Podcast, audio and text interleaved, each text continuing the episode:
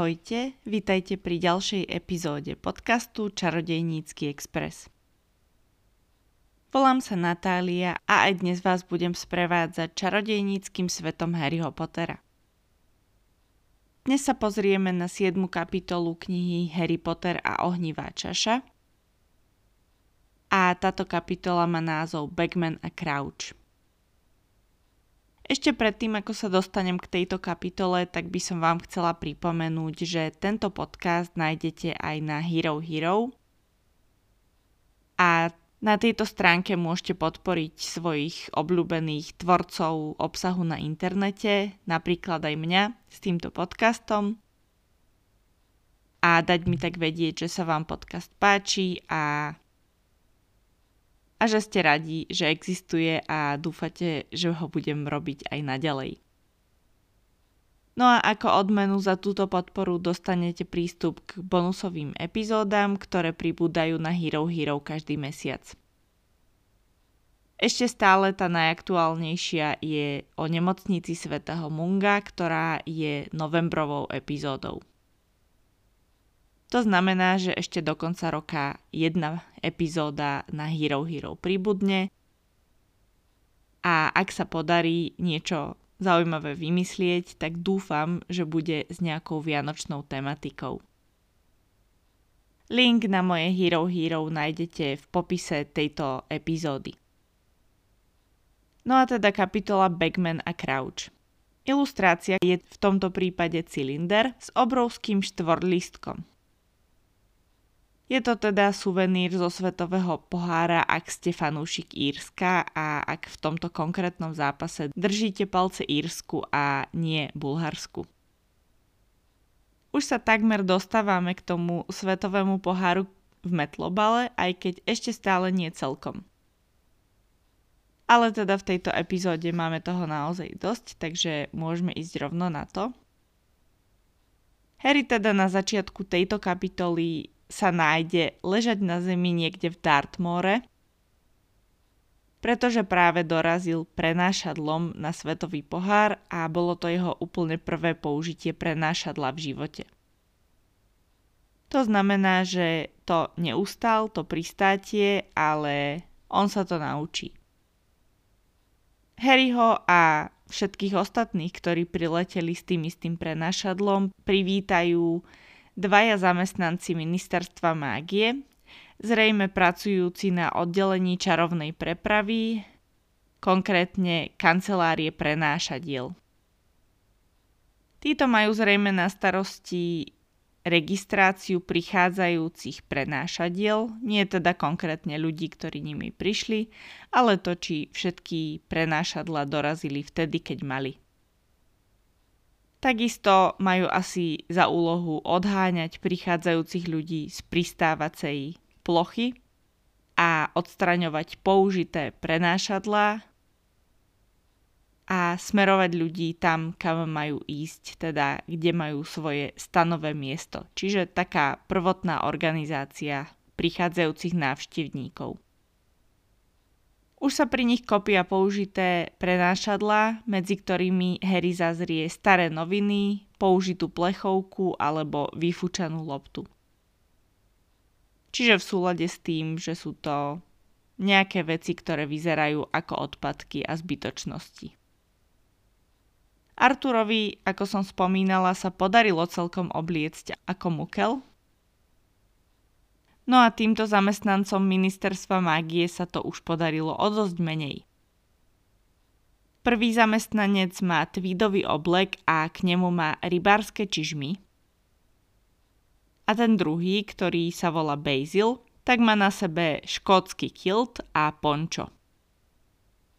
Čo nie je len proti pravidlám obliekania sa ako mukel, teda tak, aby ste nevytrčali, ale taktiež ani to nedáva veľmi zmysel z nejakého modného hľadiska, lebo dve široké veci na sebe nemôžu spolu vyzerať dobre. Podľa týchto zamestnancov ministerstva mágie sa teda výzliovci majú hlásiť u pána Robertsa a Digoriovci u pána Pejna.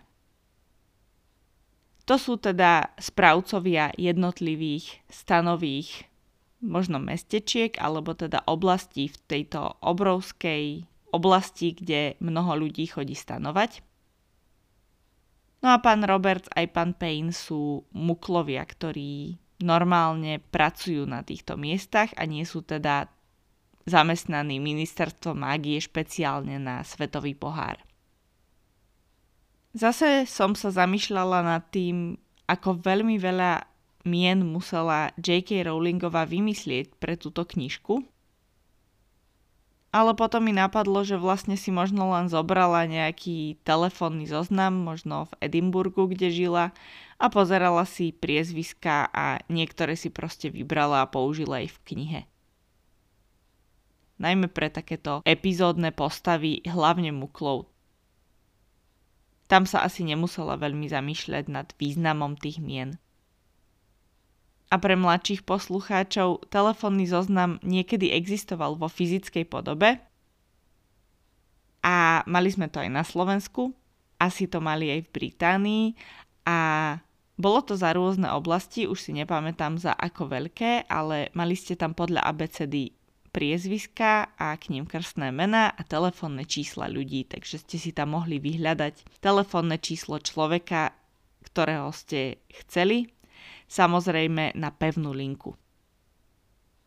Asi spravím anketu na Spotify, že ktorí z vás niekedy držali v ruke fyzický telefónny zoznam. To ma celkom zaujíma. Basil, teda ministerský úradník, ich poslal asi 300 metrov ku kancelárii pána Roberta, alebo teda povedal, že je to asi 300 metrov ale Weasleyovci s Harrym a Hermionou tam dorazili po 20 minútach. 300 metrov za 20 minút je pomaly, aj keby ste sa tam plazili. Nechápem, čo im na tom tak dlho trvalo, ak to nebolo horolezecký výstup do kopca, čo asi nebol. Pozrela som sa, či je to chyba prekladu, ale zistila som, že nie, lebo v origináli je teda štvrť míle, čo je asi 400 metrov takže v zásade veľmi podobná vzdialenosť, kde nedáva zmysel, aby to trvalo 20 minút. A 20 minút je aj v origináli. Pán Roberts je teda, ako som už povedala, skutočný mukel, ale na nešťastie pre ministerstvo mágie asi nie je úplne blbý a nevšímavý. A je teda dosť podozrievavý, pretože okolo neho sa dejú podozrivé veci – a tie podozrivé veci, ktoré sa udejú nielen pri výzliovcoch, ale dejú sa mu asi celý deň, sú to, že veľa ľudí má problémy s platením, vrátane pána Výzliho, a to preto, že nepoznajú muklovské peniaze. Z tohto dôvodu si pán Roberts aj o Výzliovcoch, teda o Arturovi Výzlim, myslí, že je cudzinec a toto asi dáva zmysel, lebo keď si predstavíte, že cestujete niekam napríklad do USA alebo vlastne hoci kde mimo eurozóny, tak ste asi trošku zmetení z tých mincí a bankoviek a musíte sa trošku nad tým zamyslieť, že koľko a čoho máte vytiahnuť. Niekto dokonca na pána Roberta vytiahol galeón, čo bola pre ňoho nezvykle veľká zlatá minca – Takže toto je prvý podozrivý bod. Druhý podozrivý bod je to, že tam vôbec sú ľudia. Že je tam naraz tak strašne veľa ľudí a že ľudia si robili rezervácie týždne vopred, pretože očividne vedeli, že tam bude tých veľa ľudí a toto pánu Robertsovi vôbec nedáva zmysel, lebo normálne tam asi chodí dosť málo ľudí a určite nie toľko, aby ste potrebovali rezerváciu. Ďalšia podozrivá vec je, že tí ľudia, ktorí prichádzajú, sú dosť čudne poobliekaní a konkrétne teda spomenie Bazila v tom jeho kilte a spončom. Od niekiaľ sa vynorí čarodejník z ministerstva mágie a znovu mu vymaže pamäť ako sa dozvieme, tak mu to robia asi 10 krát denne. Čo je veľmi nepríjemné, lebo toto nemôže byť pre ňo zdravé a podľa mňa to určite musí mať nejaké trvalejšie alebo dlhodobejšie následky na jeho pamäť.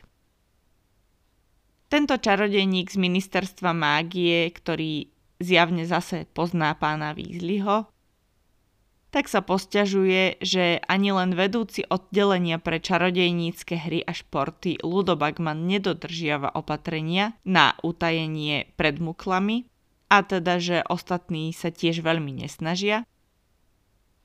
A on má potom veľa práce s vymazávaním pamäte muklom, ktorí sú čo je len trošku všímavejší, ako je napríklad tento pán Roberts. Keďže teda čarodejníci stanujú v Muklovskom stanovom mestečku, väčšina stanov vyzerá celkom normálne. A teda normálne znamená Muklovsky. Pár ich ale predsa len vyčnieva, pretože aj čarodejníci sa chcú ukázať a ukázať, že majú krajší, lepší, luxusnejší stan. A preto niektoré stany majú komíny, iné majú veterníky čo som si vždy myslela, že je iba koláč, ale zistila som, že je to aj figurka na ukazovanie smeru vetra a že sa to teda volá veterník. A okrem toho, že sa dozvedám pri tomto podcaste nové veci z angličtiny, tak očividne ani po slovensky veľmi dobre neviem a aj tu sa mi odhaľujú nové obzory. Ďalší stan, ktorý púta pozornosť je z pásikavého hodvábu a pred vchodom sa pasú pávy. Toto trochu znie ako stan, ktorý by mohol patriť Malfojovcom. Ja som si najskôr predstavila pasikavý hodvab v takej cirkusovej bielo-červenej kombinácii, ale to vôbec nemusí byť bielo-červená, môže to byť kľudne pasikavý hodvab v čiernej a potom by to úplne znelo ako niečo, kde by bývali Malfojovci. Za týmto veľkým hodvabným stanom je stan so záhradkou, kde je aj nádržka pre vtáky na pitie a slnečné hodiny a aj fontána. Tu mi na prvý pohľad napadlo, že by to boli Lovegoodovci, ale pochybujem o tom, lebo toto znie príliš normálne na Lovegoodovcov a mám pocit, že keby Harry videl stan Lovegoodovcov, tak by sa nad tým opisom zamýšľal dlhšie ako len takto a bolo by tam niečo veľmi čudné. Takže asi to nebudú Lovegoodovci, kto vie, kto to je. Harry sa ocitá v pozícii odborníka na všetko muklovské, to znamená, že aj na stavanie stanu. Hoci Darsleyovci ani podľa pána Weasleyho nemôžu vyzerať ako niekto, kto miluje prírodu a stanovanie, a hlavne aj keby Dursleyovci stanovali, tak Harry s nimi na dovolenky nechodil a ostával počas nich u pani Figovej. Rozmýšľam, či toto tu má byť iba ako pripomienka toho, že pani Figová existuje, keďže sa nám vráti ako bumerang v nasledujúcej knihe. A najviac bola spomínaná v prvej knihe v Kameni mudrcov a odvtedy sme už na ňu dosť pozabudli, takže je dobre ju pripomenúť, aby ju teda mohla vytiahnuť Rowlingová zase v ďalšej knihe. S Hermionou nakoniec Harry zvládne to postavenie stanu, lebo Hermiona možno aj bola stanovať niekedy s rodičmi. Problém ale je, že teda majú k dispozícii dva stany, ktoré asi nie sú nejako extra veľké a má sa tam vyspať 10 ľudí. Toto Harry mu nevychádza, ale našťastie sú tie stany neúplne obyčajné a keď do jedného z nich Harry vojde, tak zistí, že je to vlastne trojizbový byt s kúpeľňou a kuchyňou a je tam minimálne 10 miest na spanie v poschodových posteliach.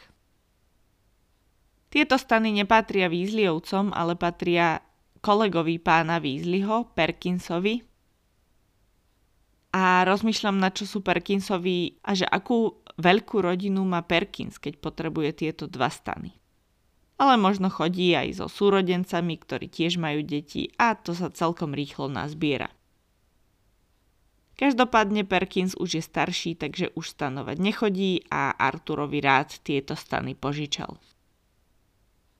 Pána Weasleyho stále ešte baví hrať sa na mukla a preto budú variť vonku na ohni a nie v tej kuchyni v stane, ako by mohli. a preto Fred a George z Ginny idú zbierať drevo a Harry, Ron a Hermiona sú vyslaní po vodu. Čo je oveľa lepšia úloha ako zbierať drevo, lebo pritom stretnú kopu zaujímavých ľudí. Pozrú si aj celý kemp a znie to oveľa zábavnejšie. Harry má vo svojich 14 rokoch prvý kontakt so zahraničím alebo inými kultúrami a tak je primerane fascinovaný. Okrem iného prechádzajú okolo stanu v tvare pyramídy. Mne hneď napadlo, že to bude asi nejaká egyptská delegácia, ale toto je ten stan, pred ktorým sa hrá malý Kevin s prútikom svojho otca, ktorým nafúkuje slimáka. Keďže Kevin nie je asi úplne egyptské meno a zostanú potom vybehne jeho mama, ktorá na neho kričí po anglicky, tak to budú asi len nejakí výstrední Briti.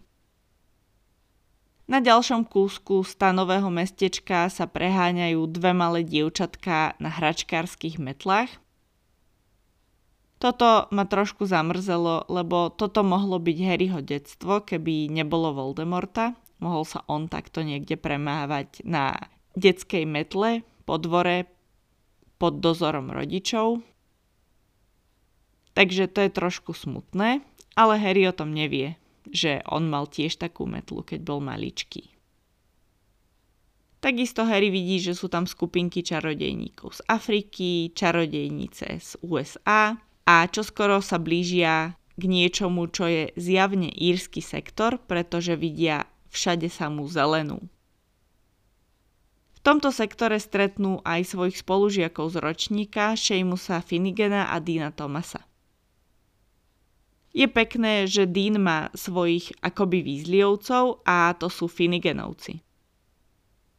Dean je totižto z muklovskej rodiny, respektíve nepozná svojho otca, pretože opustil mamu, keď bol malý, alebo dokonca ešte skôr ako sa narodil. Jeho mama je mukelka, takže veľa z toho čarodejníckého sveta doma nemá a preto, tak ako Harry, sa tak trochu stáva súčasťou rodiny Finniganovcov. Kým Íry si vyzdobili svoj sektor do zelená a štvorlistkami, Bulhári v zásade stavili na výzdobu obrázkami Viktora Kruma. Krumovú tvár z tejto trojce pozná iba Ron, pretože Harry príjma informácie pasívne a na Kruma nikdy nenarazil a Hermionu Metlobal nezaujíma. Za bulharským sektorom konečne nájdú vodovod a čakajú v rade. A čakajú v rade zrovna hneď za ďalším nonkonformistom, ktorý sa volá Archie, a má síce muklovský odev, ale je to ženská nočná košeľa. Úradník ministerstva mágie sa ho zúfalo pokúša presvedčiť, aby si dal mužské oblečenie. Ako všetci vieme, tak J.K. Rowlingová nemá rada, keď sa ľudia vymykajú rodovým stereotypom, ale teda Archie bojuje ďalej a vysvetľuje, že je to z muklovského obchodu a jemu je pohodlné a páči sa mu, ako mu luftujú isté miesta, takže si žiadne nohavice neoblečie. Tu by som navrhla, že by mohol skúsiť kilt, tak ako to robí kráľ Karol III vždy, keď je v Škótsku. A bolo by to asi o dosť priateľnejšie, ak mu ide o to luftovanie. S nabratou vodou po ceste späť stretnú ďalších známych a konkrétne Olivera Wooda, absolventa Rockfortu, ktorý sa stal novou posilou týmu Magochester United, aj keď teda iba Bčkového týmu alebo záložného týmu. A okrem Slizolinu stretnú všetky fakulty a za Biflomor je to teda Ernie Macmillan a za Bystrou hlav Čchoč Hangová. Harry uvidí v kempingovom mestečku aj ľudí vo svojom veku, ktorých ale nepozná a nechodia na Rockford. Ron mu vysvetlí, že existujú aj iné čarodejnícke školy, čo Harry mu samému zatiaľ nikdy nedošlo. pretože pre Harryho existuje iba Harry a nie je zrovna spoločensky všímavý, takže úprimne je prekvapený, ale aj zo seba, že mu to doteraz nenapadlo. Ron hovorí, že Bill mal takéhoto kamaráta, s ktorým si dopisoval z Brazílie, teda zrejme zo školy Castelo Bruxo. A o zahraničných čarodejníckých školách by som čoskoro tiež chcela urobiť nejakú bonusovú epizódu na Hero Hero. Na výmenný pobyt ale Bill k nemu nemohol ísť kvôli nedostatku peňazí a tento kamarát to nezobral zrovna dobre, takže už nemá Bill kamaráta v Brazílii.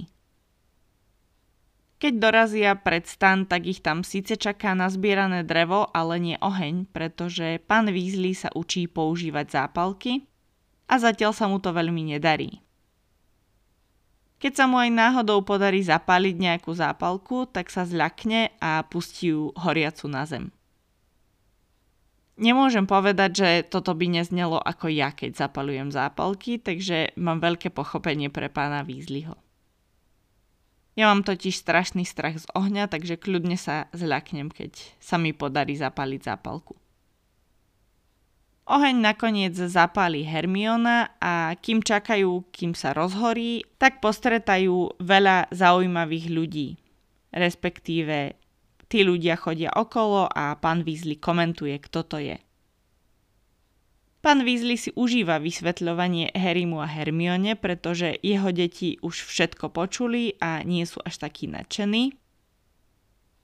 A toto nadšenie zo strany pána Weasleyho je opetované aj od Harryho a Hermiony, ktorí sa dozvedia zase niečo nové, Hermiona niečo, čo sa v knihách úplne nedočíta a Harryho vždy zaujíma všetko, čo sa môže dozvedieť o čarodejníckom svete, ale nemusí to nikde čítať, iba sa to k nemu nejako dostane.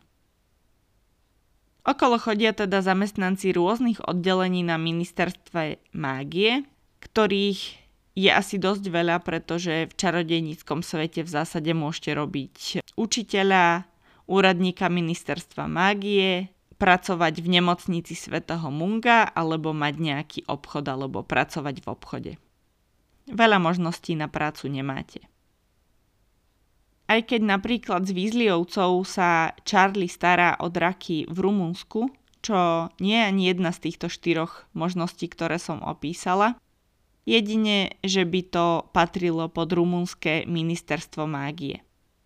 A mohlo by mať také oddelenie ministerstvo mágie, lebo na tom britskom je veľa rôznych úloh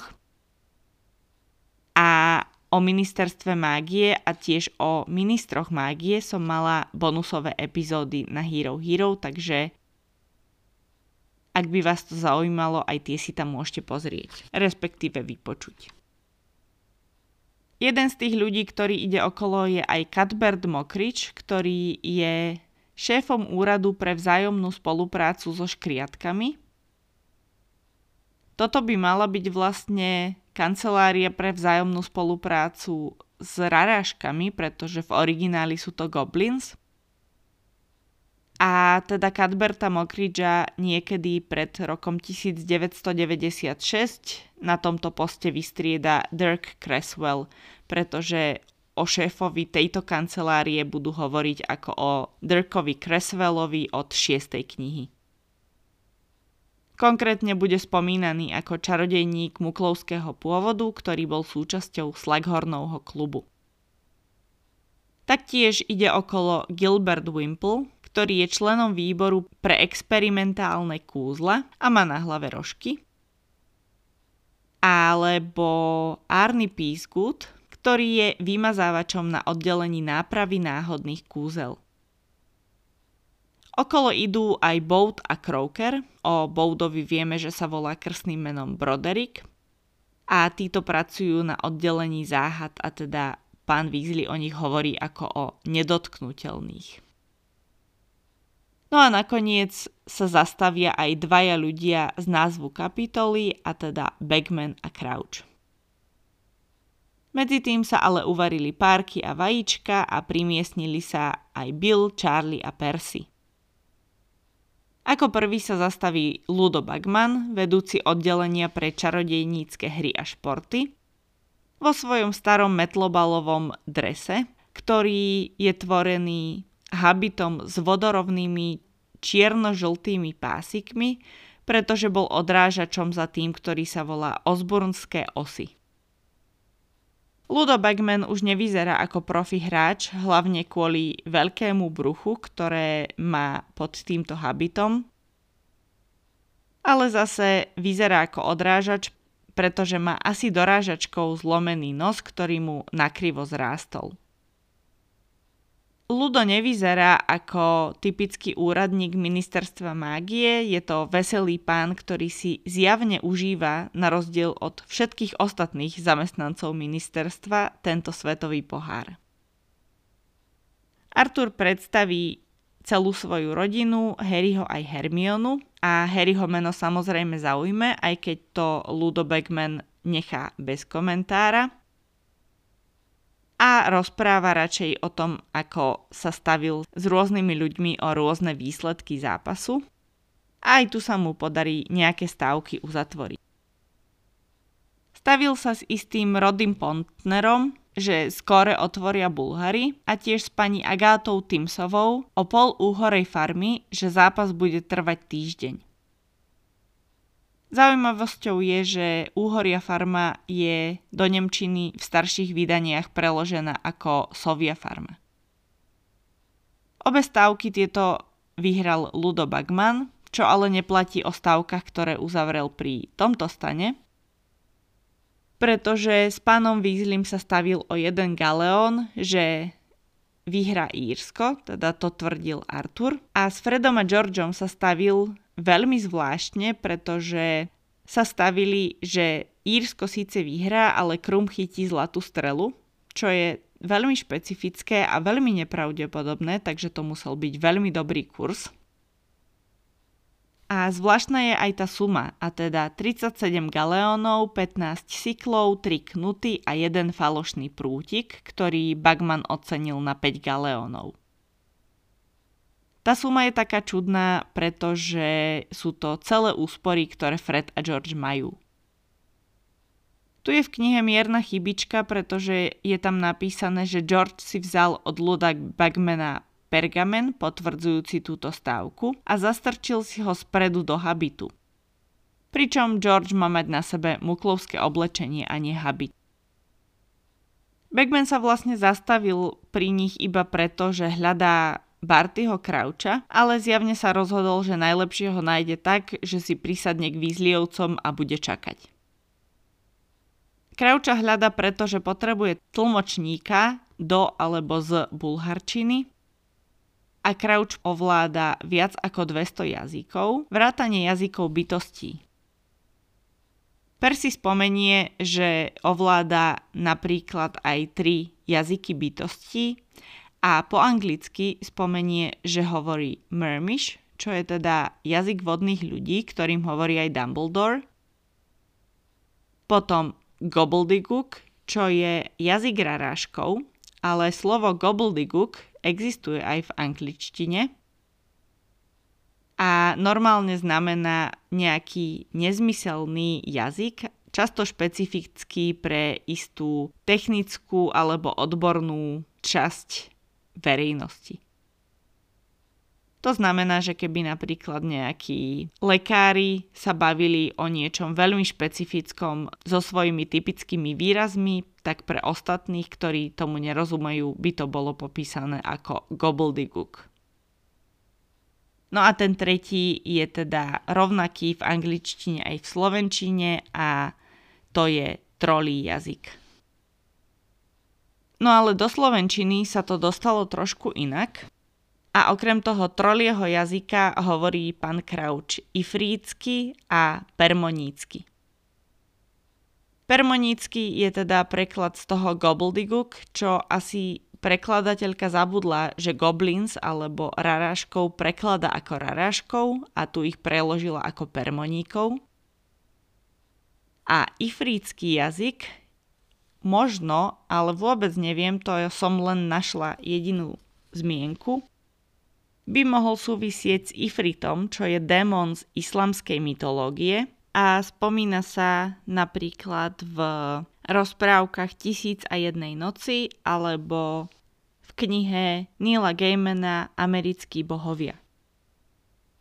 Je to taký démon, ktorý straší v starých budovách, ale teda skôr taká horšia verzia, ako si predstavíte nejakého ducha u nás.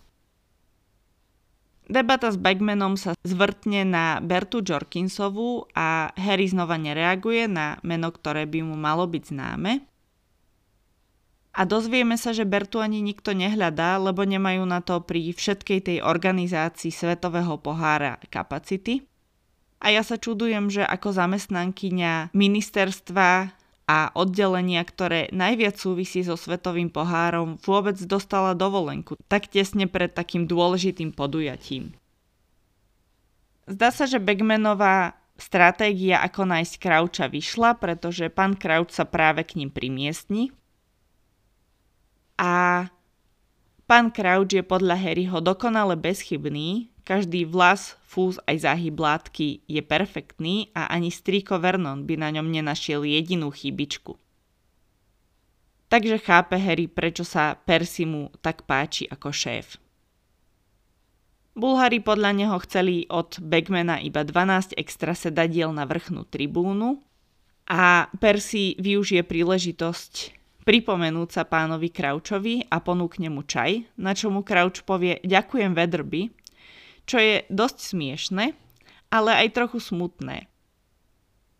Hlavne keď Crouch zjavne pozná Artura Weasleyho a asi aj vie, že sa volá Weasley, ale s Persim si to nejako nespojí. Pán Crouch aj s Arturom rieši pracovnú záležitosť, aj keď pán Weasley má voľno a mal by to pán Crouch rešpektovať ale teda hovorí mu, že Ali Bashir sa stiažuje, lebo chce dovážať do Británie lietajúce koberce a oddelenie pána Weasleyho, čiže oddelenie pre odhaľovanie zneužitých muklovských artefaktov, definuje koberec ako muklovský artefakt, ktorý sa nemôže začarovávať. Metla má teda zjavne iné postavenie. Ali Bashir ale tvrdí, že koberec by mohol byť používaný ako rodinný dopravný prostriedok a že je to diera na britskom trhu. Má ale smolu, lebo lietajúce koberce proste v Británii sú zakázané aktuálne. Nebolo to tak ale vždy a pán Crouch spomína, ako jeho starý otec lietal na 12-miestnom Peržane, a to je teda perský koberec, čo je záruka kvality. V angličtine originálne je to Exminster, čo je miesto v Devone, kde sa od polovice 18. storočia vyrábajú známe drahé a kvalitné koberce, ktoré má u seba aj kráľ, teda v Buckinghamskom paláci. Ludo takmer prezradí, že sa bude konať aj trojčarodejnícky turnaj na Rockforte, ale Crouch ho našťastie zastaví, takže znova sa Harry, Ron, Hermiona, Fred, George a Ginny nedozvedia, čo sa chystá. No a s pribúdajúcimi hodinami pribúda aj čarovania a ministerstvo mágie pomaly vzdáva snahu utajiť to pred muklami, ktorých je na okolo zopár a je čas nakúpiť suveníry. Tie suveníry znejú strašne super a veľmi rada by som si niečo z toho kúpila. Majú napríklad svetelkujúce ružice, ktoré vykrikujú mena hráčov podľa toho, či si kúpite zelenú alebo červenú, teda írsku alebo bulharskú. Predávajú aj klobúky, ktoré sú opísané ako špicaté, teda nie ako ten cylinder na ilustrácii šály s revajúcimi leumy. Leu je teda národný symbol Bulharska, majú ho aj na štátnom znaku. Alebo predávajú vlajočky, ktoré hrajú hymny, buď teda Amhrán na Bfian, čo je írska hymna a znamená vojaková pieseň. Alebo teda zrejme Mila Rodino, čo znamená drahá vlast po bulharsky. Takisto predávajú figurky metiel a hráčov, ktoré sú samozrejme pohyblivé a všehľady. Takmer všetci si kúpili zelené ružice, a teda Ron, Bill, Charlie a Ginny. A pán Weasley má írsku zástavu. Ron má aj klobúk a figurku Kruma. Klobúk má ale írsky. Zrejme si niečo kúpili aj Harry a Hermiona, ale hlavne Harry kúpil tri všehľady pre seba, Rona a Hermionu, pričom jeden stal 10 galeónov, čo je drahšie ako prútik. Percy asi suveníry neuznáva a Freda George všetky peniaze dali Bagmanovi, takže tí žiadne suveníry nemajú. No a keď sa zotmie, tak sa rozsvietia lampáše, ktoré osvetlia zelenou a červenou chodník v lese, vedúci k štadionu, pretože zápas sa blíži. No a zápas si pozrieme už v nasledujúcej kapitole, na ktorú sa môžete tešiť už o týždeň. No a dovtedy budem rada, keď si pozriete bonusové epizódy na Hero Hero, a prípadne ma poteší tiež zdieľanie podcastu, prípadne 5-hviezdičkové hodnotenie v podcastových aplikáciách. Ďakujem, že počúvate tento podcast a želám vám pekný nasledujúci týždeň. Majte sa krásne.